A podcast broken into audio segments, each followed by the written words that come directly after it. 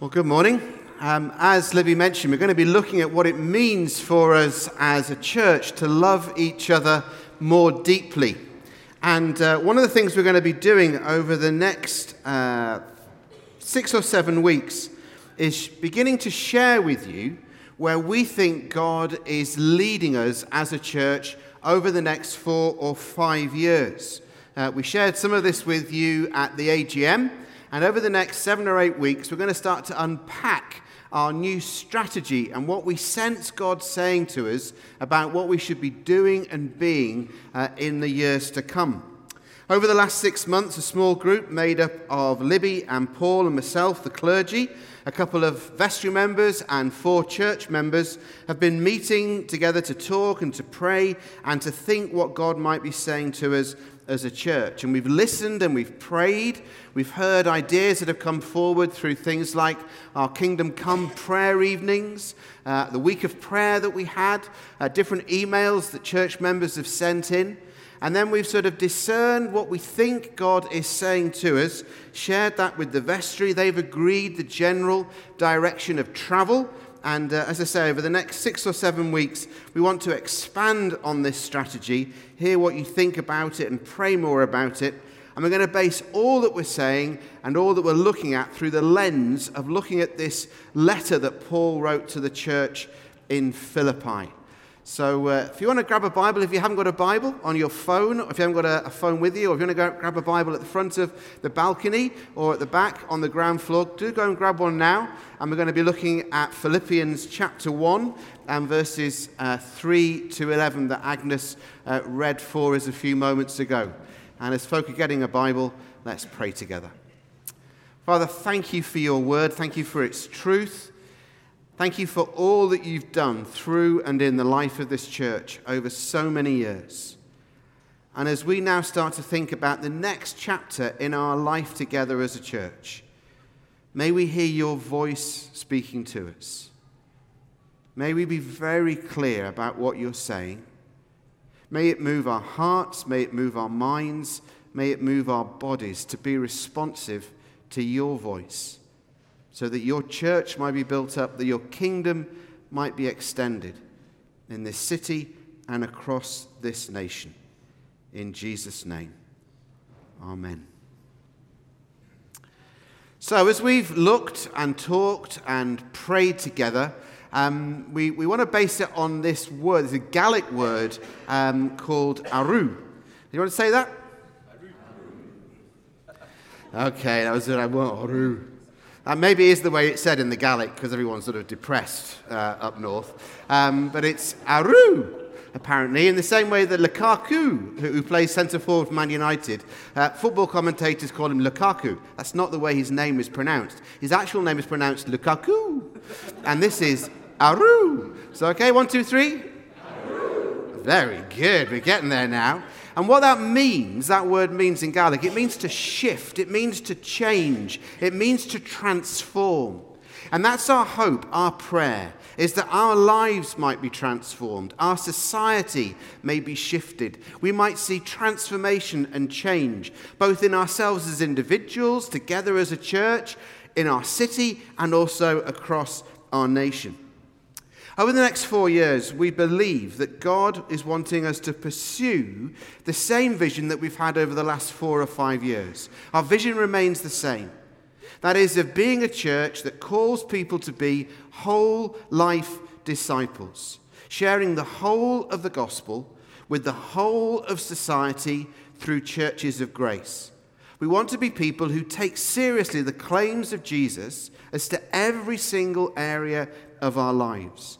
And we want to share who Jesus is with every strata of our society, every part of our city, every part of our nation where we can have an influence and effect. And we want to do that through churches of grace.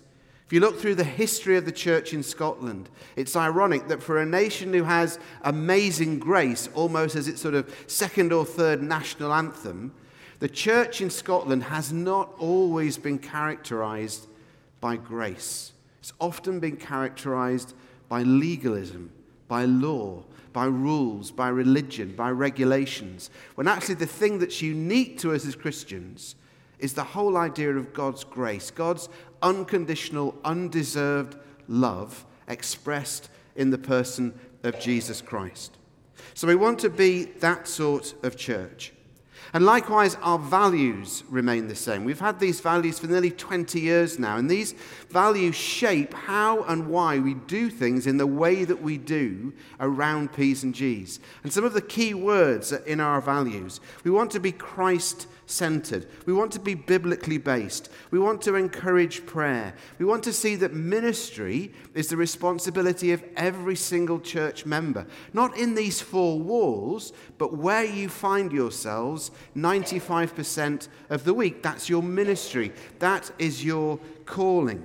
We want people to feel valued and respected as individuals. We want people who are not yet Christians to realize that they matter to God. We want to serve God's world locally and globally. We want to be a place of creativity, fun, and laughter. And finally, to be a church that takes calculated risks to be innovative, radical, and creative. And as we've talked together, as we've discussed, as we've listened, as we've prayed, we sense God wanting us to focus on three particular areas changing lives transforming society and deepening influence. Changing lives, transforming society, and deepening influence. And you're going to hear these words a lot over the next two months. You're going to hear these words a lot over the next few years because these will inform the activities that we do as a church. It will inform what we say yes to, and it will inform what we say no to. It will shape the staff that we have. It will shape how we use our building, how we use our money, how we use our time.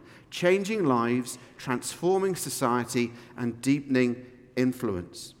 Well, what does that mean? Changing lives. Well, imagine a church where disciples are grown and enabled to share Jesus in a confident and appropriate way. We would love in three, four, five years' time to be a church where individually and together we naturally and confidently, in a relevant and appropriate way, can naturally share what our faith means to us with the people around us. Not in a sort of pushy way, not in an aggressive way, but in a clear, in a confident, and in a relevant way. We're very mindful of that we live in a society where increasingly that is difficult to do where there are all sorts of pressures upon us not to share our faith, where our society and our culture says that every opinion is, is equally valid.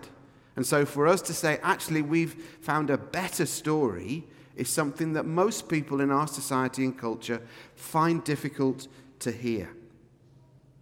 Imagine a church where our society is being transformed where together with other churches we seek the welfare of the city, where we see society transformed, where the work of soul food and babies and toddlers and the counselling service is developed and built upon, where together with the pastoral care team that we're launching later this month, we establish what we're calling a wholeness centre where we can offer a whole range of services and activities of ways in which we can help, encourage, and support people in different ways at their point of need. Imagine, too, a church where our influence deepens.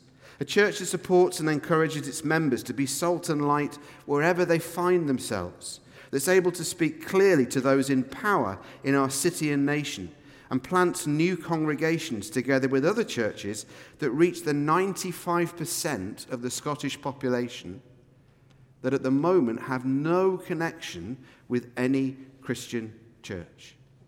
That's the reality of the nation that you and I live in.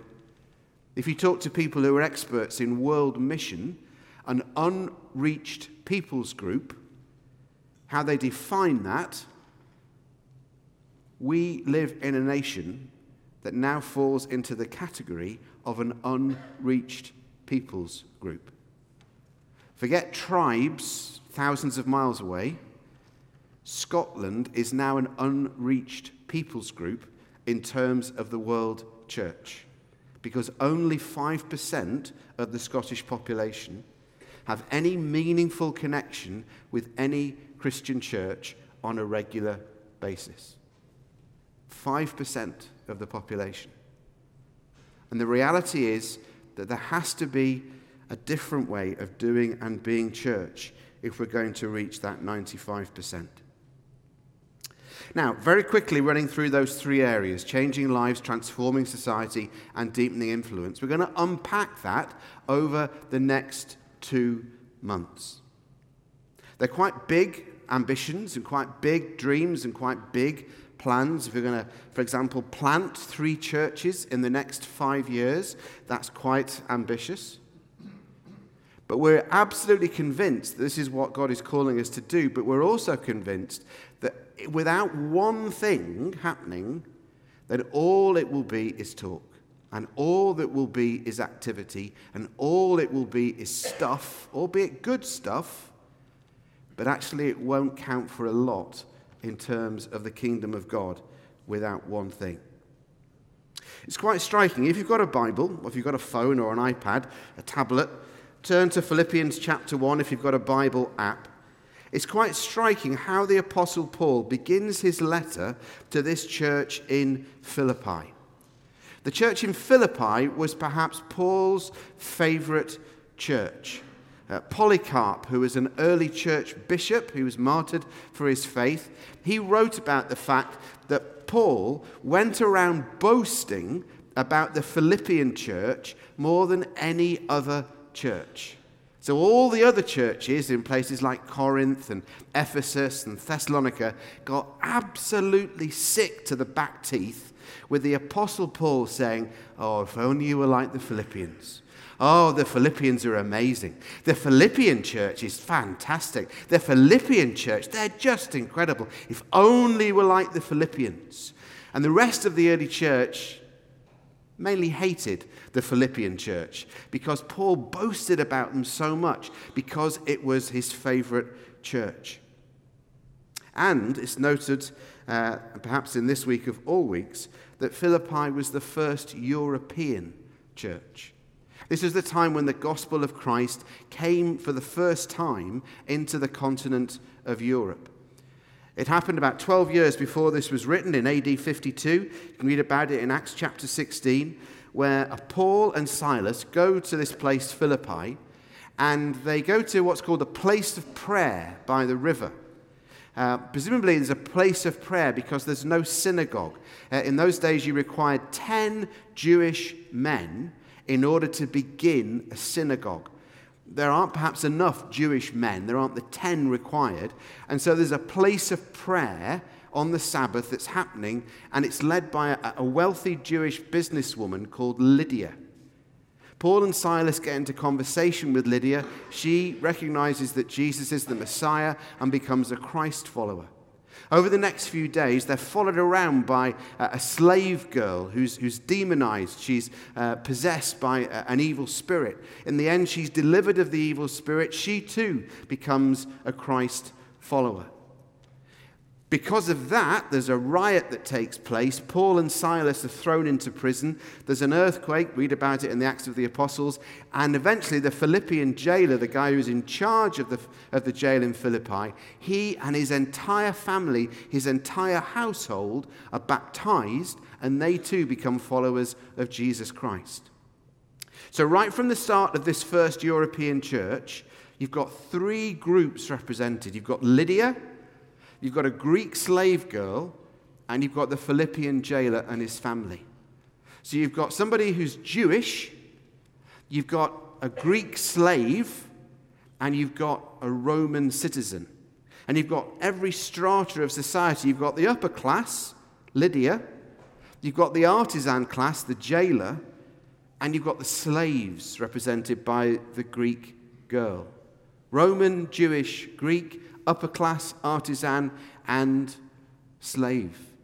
The whole of society being reached with the whole of the gospel with the message of God's grace. And that's how the church in Philippi began. And then Paul moves on, and they start to support Paul in the work that he does. And in fact, they were the only church that had given financially to support the Apostle Paul. That's why he loved them. That's why he loved them, because they gave money to him. They were the only church that supported Paul financially through his ministry. He ends up in prison again and again and again. In fact, Paul spent 25% of his ministry in prison behind bars. And he's writing this letter, possibly from Ephesus, most probably from Rome, just before he dies. And he writes to this church, and what's striking in chapter 1, that, that passage that Agnes read for us a few moments ago, is what Paul prays for them and how he prays for them. What we have in these opening verses are Paul's prayers for the church in Philippi. And the first thing that happens in verses 3 to 6 is he prays with thanks. He says, I thank my God every time I remember you. In all of my prayers for all of you, I always pray with joy.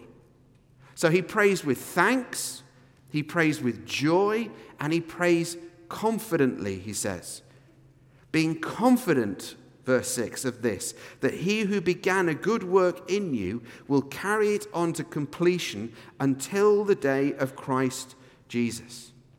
He prays confidently, not because of who he is, not because of who the Philippian church are, but he prays confidently because of who God is that he who began a good work in you will carry it on to completion until the coming of Christ Jesus. That word began, that he who began, is the Greek word anarchomai. Literally, it means inauguration. It means decisive, planned, definitive, prepared, an act that happens. If you think about the inauguration of a US president, it always takes place on the 20th of January. Why it takes place on the 20th January, the, the early fathers in America laid that down. Great idea to have an outdoor ceremony in Washington in January. And after the inauguration, after the president is sworn in, that is it. The president has begun and everything goes swimmingly after a US president is inaugurated. But there's no doubt, whether there may be disputes as to how many people were there or not, but the inauguration is a carefully, deliberate, planned event that takes place on the same time, the 20th of January, every four years. Paul says God began a good work in you. God began, inaugurated a work in you. And because deliberately, carefully, planning went into it, God began a good work in you. Then Paul says, I am confident that he who began a good work in you will bring it to completion. Literally, he will, he will put the finishing touches to you. So if you look at the person on your left and right now, go on, just risk a glance. God is putting the finishing touches on them. You may look at them and think, yeah, could you hurry up, God, and put some more finishing touches on them? Because they're probably looking at you and saying, could you also put the finishing touches on them a bit more? But he's saying, God is putting the finishing touches on you. And I'm confident of this because he who began a good work in you will bring it to completion. Paul is confident because of who God is. God promised that he would build his church. And there's no doubt about the fact that God will build his church. Occasionally, um, having been here for a while, people will say, Dave, you've been in Scotland 22 years. When you arrived in Scotland, and since you have been in Scotland, the church has started to decline dramatically. You don't often make that link between the two, that since I came, the church in Scotland has started to decline. But that's the reality over the last 22 years. Over the last 22 years, all the grafts across all the mainline denominations have only been in one direction, apart from one graph. All the graphs show the church declining in membership across all the denominations Roman Catholic, Church of Scotland, Scottish Episcopal, like us, Baptists, whatever. There's only one graph that's going the other direction, and that is the average age of church leaders. That's the only one that's going up. All the rest are going down. And people say, Dave, since you've been here 22 years, and since you've been here, the church has declined since you came. Um, are you confident? Are you hopeful about the future of the church in Scotland? And my reply is yes, because of this. That same confidence that Paul had, because Jesus said, I will build my church. It's not my job, or Libby's job, or Paul's job, or the rest of the staff's job, or the vestry's job to build this church. It's not our job to build the church. Our job actually is to make disciples. That's what Jesus calls us to do. He doesn't actually call us to make Christians anywhere in the New Testament. He calls us to make disciples. That's different. But Jesus says, I will build my church, and the gates of hell will not prevail against it. So the reality is, for the church in Scotland, God will build his church in Scotland. God is building his church in Scotland. The question is whether we will be part of that or whether we won't. Some churches will die across Scotland. They will die. But what people are finding is that when people hear of a church that's contemporary and open and welcoming, people are intrigued. You may have seen on Reporting Scotland last week, there was a feature on City Church, Aberdeen. And Chuck and Taryn and the team there have an amazing vision to plant 20 churches over the next five or six years. They've already planted nine from Aberdeen. But they've got a vision to plant churches into Stirling and to plant churches across the Dumfries and churches across the Highlands. And they were featured on Reporting Scotland. And since that feature on Reporting Scotland last week, they've had over 100 phone calls and emails and tweets and all sorts of interaction with people who don't go to church. And they've been struck by one thing the overall reaction has been one of ignorance. The overall response has been we didn't know that churches like this existed in Scotland. And if we knew that churches like this existed in Scotland and someone invited us to the church like this in Scotland, we would go to see what it was like. So, whether it's City Church in Aberdeen, whether it's P's and G's in Edinburgh, whether it's Central, whether it's Adelaide's in Glasgow, whether it's Rehope in Glasgow, there are churches across Scotland that are growing. Churches that are contemporary, churches that are welcoming, churches that want to make a connection between everyday life and faith. God will build his church in Scotland. The question is whether we'll get to be a part of that or not. Paul says, He who began a good work in you will bring it to completion. Secondly, verses 7 and 8, Paul thanks them for their partnership. He says, It's right for me to feel this way about all of you, since I have you in my heart. And that word that's used for heart and affection, it's a, it's a very strong word. It, it's the word in the ancient world where people thought that the strongest of emotions dwelt. It refers to the sort of upper intestines and the heart and the lung and the liver. It's the source of deep emotion. And Paul says, I, I, I, long for you out of the very guts of who I am, because I love you so much, because you give me money, but I love you so much because of our partnership in the gospel. Now, the, the Greek word uh, partnership is actually the word koinonia. Now, usually that's translated as fellowship. You've been around the church in the UK for the last 10, 20, 30 years or so. That word fellowship can seem a bit soft.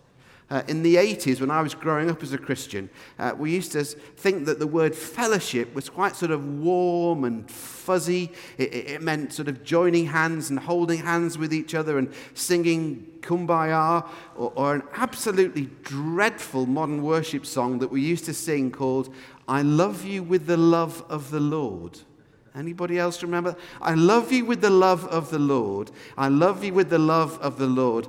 I can see in you something. I love you with the love of the Lord. And we used to, we used to stand, I mean, you think some of our modern worship songs, these were really bad uh, 20, 30 years ago. I, I mean, imagine now just turning to that person that you looked at a few moments ago and saying, just singing to them, I love you with the love of the Lord. I.e., I don't like you, uh, but I do love you with the love of the Lord because he tells me I have to love you with the love. It's not, it's not my love, it's Jesus' love. That's what the word fellowship can mean. He doesn't mean that here. Paul is talking about something that's much more concrete and committed. It's financial, but it's much more practical. It involves hard work, it involves commitment. That's what the word koinonia really means. And Paul says, I thank you for your koinonia, for your partnership in the gospel, that we're so committed to each other that it actually has an effect as to how we live, as to how we think about each other, about how we relate to each other, about how we speak to and about one another. And Paul therefore prays for one thing, verses 9 to 11. He says, This is my prayer, that your love may abound more and more in knowledge and depth of insight so that you may be able to discern what is best and may be pure and blameless for the day of Christ. Of all the things that Paul could have prayed for for the church in Philippi, he prays for this one thing. He could have prayed for growth, he could have prayed for health, He's in Rome, perhaps, in prison. He knows that the emperor is about to start persecuting the church across the whole of the Roman Empire. He could have prayed for rescue. He could have prayed for protection. He doesn't pray for those things. He prays for one thing that their love may abound more and more. And that as their love abounds more and more, Therefore, they will be able to discern what is best and may be pure and blameless for the love of Christ. Because when everything is said and done, when everything else is put to one side, we stand or fall by this one thing. If our love for God and our love for each other and our awareness of how much God loves us isn't deepening, then everything that we do as a church is actually a waste of time. Without that love for God and that love for each other and that love for people who are out with the church, then we're just another club we're just a group of people who gather in a building like any other group of people who gather in any other building across Edinburgh or across Scotland or indeed across the world. We're, according to OSCR, a Scottish charitable incorporated organisation, a SCIO. But a church is much more than a SCIO. We're not just a charity, we're not just a club, we're not just a society. We're a group of people who come together because fundamentally we believe that God loves people. That fundamentally we've experienced something of God's love in our lives. That's what we'll remember in a few minutes around this table the bread and the wine. And unless we are deepening in our love and our experience of God's love in our lives, unless we're recognizing that love in each other and expressing that love to one another, then we might do lots of stuff as a church, and it might be really good stuff. But actually, in terms of the kingdom of God, it'll be pretty meaningless. The Apostle Paul himself to the Corinthians said, If I have not love, I may have all the spiritual gifts under the sun, but if I haven't got love, then the whole thing is pointless. I may be able to speak in tongues, sing in tongues, do whatever. miracles, but if I have not love, then I am worth nothing. So this morning, it's a very simple question. What would it mean for us, for P's and G's, to become known, not for the activities that we do, good though they are, not for the size that we are, although for a church in Scotland it's comparatively large, but what would it mean for us to be known for a place and a people who love each other? That when people come in from outside, they can almost tangibly feel love in this place. What would it mean for you in your workplace, your office, your hospital, your work, your school, your college, your university, wherever you find yourself, the school gate? For people to look at you or to look at me and say, I might not believe the same things. I might not agree with what they believe. I might not understand what they believe. But you know, one thing is true about that lot they love. They love one another, and they love people who come into their sphere of influence. What would it mean for us to be known as a church that truly and deeply love one another, who are increasingly going into further and further what the love of God means for us. Let me remind us from John chapter 13, where Jesus says, You should love one another. It should be the one thing as Christians that we're known for, that we love one another. What would it mean for you and for me to really, truly, deeply love one another. Because everything else has to be measured by it. Our vision, our strategy, our activity, our worship, our work, it all comes down to this. Do we know how deeply we're loved? And are we able to express that love to other people? Listen to the words of Eugene Peterson, who sadly died about six months ago now. He said this in one of his books Everything, absolutely everything, takes place on sacred ground. God has something to say about every aspect of our lives the way we feel and act in the privacy of our hearts and homes, the way we make our money and the way we spend it, the politics we embrace and the wars we fight the catastrophes we endure, the people we hurt, and the people we help. Nothing is hidden from the scrutiny of God, nothing is exempt from the rule of God. That's what it means to be a whole life disciple. To see that Jesus has influence over every single aspect of our lives the way that we think, the way that we speak, the way that we spend our money, the way that we earn our money, the way that we drive our cars, the way that we're parents, grandparents, the way that we look after our parents, all of that comes under the rule of Christ. What would it mean for us to be known as people who are radically and deeply conscious of God's love? And who are then able to share that love and to show that love with the world around. Because it's as we do that that lives are changed. Fundamentally, firstly, our lives.